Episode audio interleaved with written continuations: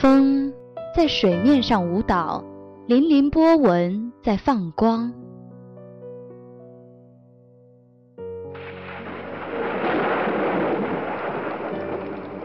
一语渗入泥土中，沁香绿草的芬芳。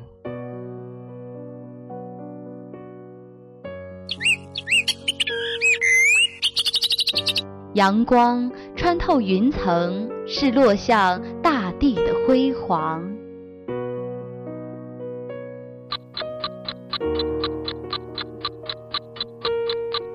岁月从树林中走过，留下圈圈年轮。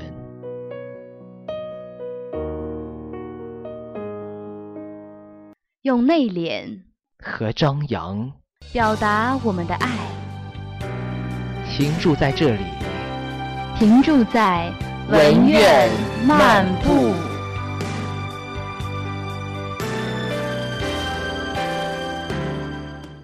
各位亲爱的听众朋友们，大家下午好，欢迎在双周四的下午准时收听文苑漫步。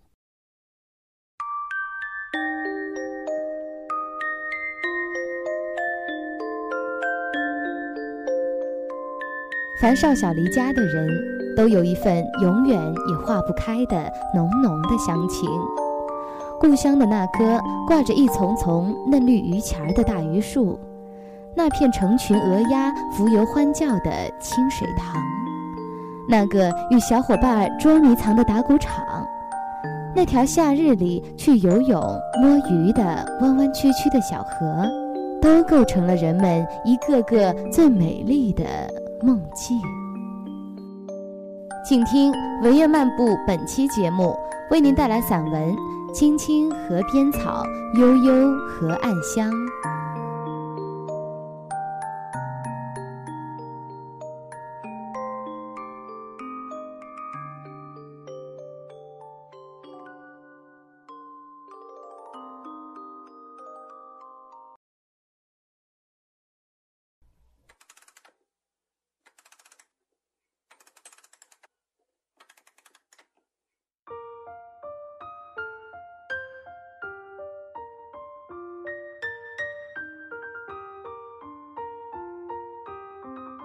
在红尘里漂泊了大半生，小的时候总想逃离这个山穷僻壤的地方，想不到几十年后回家探亲，离别了终究带着眼泪，不舍病床上的老母亲，不舍得乡间的一草一木，还有那泛着光泽的碧绿如玉的青青小草。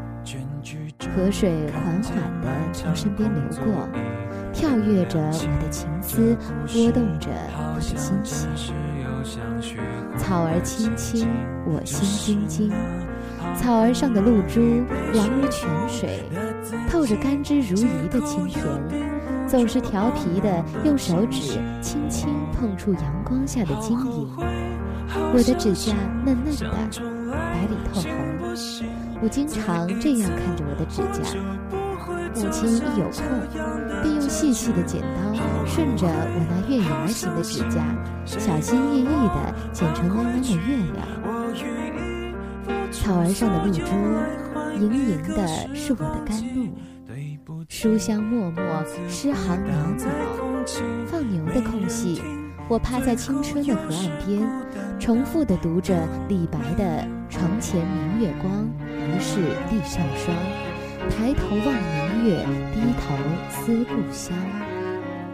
就这么一首诗让我印象深刻，就这么一首诗让我记了一辈子，就这么一首诗让我感叹乡情的痛苦与缠绵。牛儿悠闲地吃着嫩草，大的嘴巴露出红褐色的长长的舌头，舌头不时地伸出来，舔舔清甜干裂的溪水，碧绿如玉的溪水静静地流淌着，时而湍急，时而缓慢。它的声音美妙如风铃，婉转如笛声，好像都是，又好像不完全是。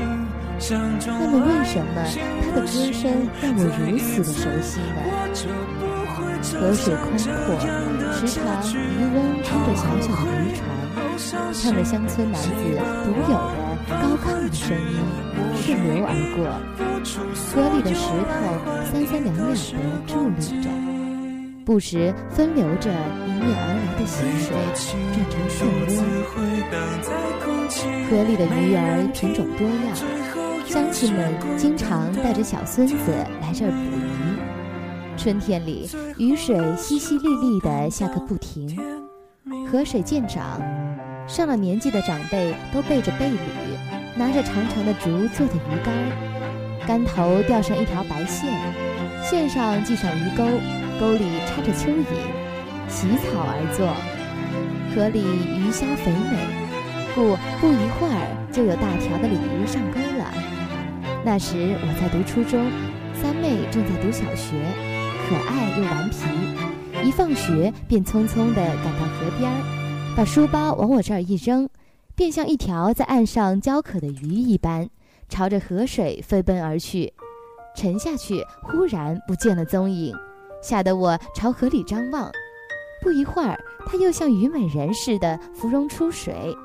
我心稍安，便大声地嚷道：“三妹，你小心点儿，别玩太久了。”可是三妹似乎没听到我的劝说，像一只小青蛙似的，用她那灵活而矫健的身姿穿梭于这绿得可爱、美得温润的河水中。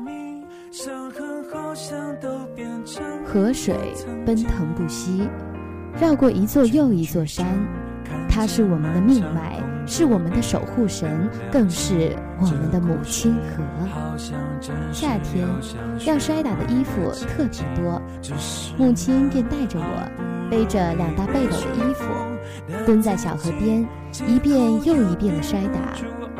母亲的手已经起了许多的茧子，流过许多的血。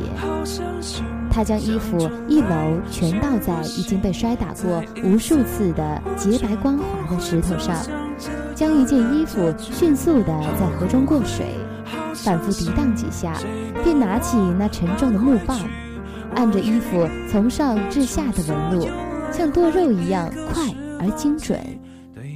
母亲穿得很朴素，一件灰色的上衣和一条黑色的裤子。这一身衣服不知在这条河里翻腾过多少次，就像母亲在苦难的岁月挣扎过多少次。这一身衣服不知在这河岸上摔打过多少次，就像母亲在大灾荒时期为了儿女的读书生活被无常的命运折磨过多少次。这一身衣服不知母亲在深夜里大家都睡着了，而她还在煤油灯下缝缝补补过多少次，就像母亲告诉自己一定要挺住，直到儿女考上大学为止。有很长一段时间，我都背着小弟上学，这是母亲的最后一个孩子。那时母亲快40了，浓雾缠身，只能将小弟交给我。每天天未亮，雄鸡啼鸣，我便帮睡在摇篮里的弟弟换好尿湿的裤子，擦洗干净，煮了点稀稀的米粥，自己喝一点，喂小弟喝一点，便带着窝窝头上路了。晨风吹起，扑面而来，湿润的空气让我冥想着天亮时家家户户炊烟袅袅，更让我期待渡过那条横亘在河上的摇摇晃晃的桥。我哼着歌一路前行，不久便闻到了烟囱里扑鼻而来的香气，那是农村人特有的米糊糊的香气。平时上山砍柴，一砍就是大半天，翻过一座座山岭，绕过每一种树林，手里拿着不知磨过多少次的镰刀，使劲地砍，拼命地砍，全身上下沾满了汗水，就像洗了好几个澡似的。但那些澡是盐澡，头上、眼睛旁、腰身上全都堆满了体内的盐。每当这个时候，嘴里就像火烧似的，干得就快裂开了。好不容易找到一户人家讨碗米粥喝，立刻仿佛从地狱到了天堂，嗓子一下子清凉了起来。这就是我对米粥深深的感情。到现在，我身体里都流着米粥的血液，别的什么也吃不下，一吃就拉肚子。围着米粥能让我喝了整整60多年，能让我把命延续到现在。天空翻开它白白的云层，橙色的阳光洒满天际。我走到了小桥上，墨绿深深，溪水潺潺，鸟叫蝉鸣。我不像三妹那样懂得游泳，更没有勇气跳进河水玩耍。每次走过这桥，我就心惊胆战。这桥是绳索做的扶手，下面用绳子串起一片片木板，走起路来，木板就吱呀吱呀地作响。有流水的地方，草木越发的茂盛，鸟儿的歌声也越发的动听。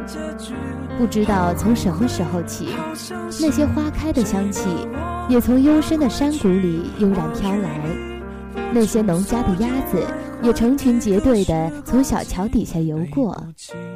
这是哪里的花香啊？在哪个山谷呢？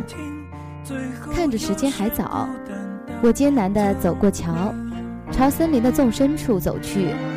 行到水穷处，但见漫山遍野的茶花在风中微笑着点头，花色万千，红色的、黄色的、白色的、粉色的，像那些神话里的神仙姐姐，穿着各色水袖长服，唱着天籁般的歌声，从天上人间的幽水碧潭处飞舞而来。那些微微卷起的花瓣，仿佛它们各异的舞姿，有的柔美，有的奔放，有的含蓄，有的多情。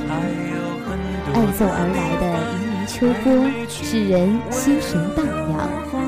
从此每过这桥，只要闻到这令人陶醉的花香，想象着他们那时而娇羞，时而奔放的模样，心里的害怕也就减少了几分。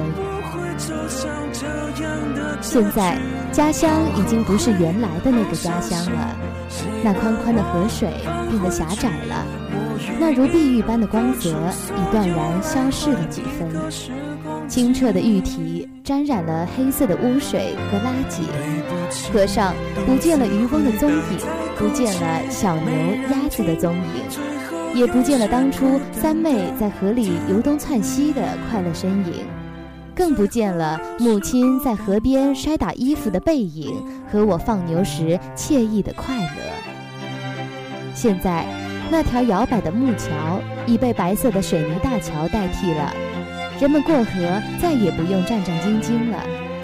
河的两岸伫立起各式各样的高楼大厦，再也不是过去的泥土坯房。有失去，必然有收获。人们过上了城里人的生活，山珍海味、飞禽走兽是桌上的常客。电视、电脑、电冰箱、洗衣机早已是村民常用的家电。公路四通八达，上面飞奔着各式各样的洋车、国产车，小康生活已经走进了乡村的生活。失去的不能找回，但得到的却也珍贵。环境变差了，但农村人却依然留存着上一辈的淳朴与美丽，留下的还会有那花香的印记。相信不久的将来，故乡又会迎来一次又一次城市化进程。当河水又从河的这头流向河的那头，当河水又溢满了河涌，当碧水再次映照着蓝天，当小动物们又在河里欢快地游泳，当人们又能在河里嬉戏玩耍，那么我的故乡将是一个新的故乡，一个有所继承又翻天覆地变化着的故乡。好的，本期的文游漫步就到这儿，感谢您的收听，我们下期节目不见不散。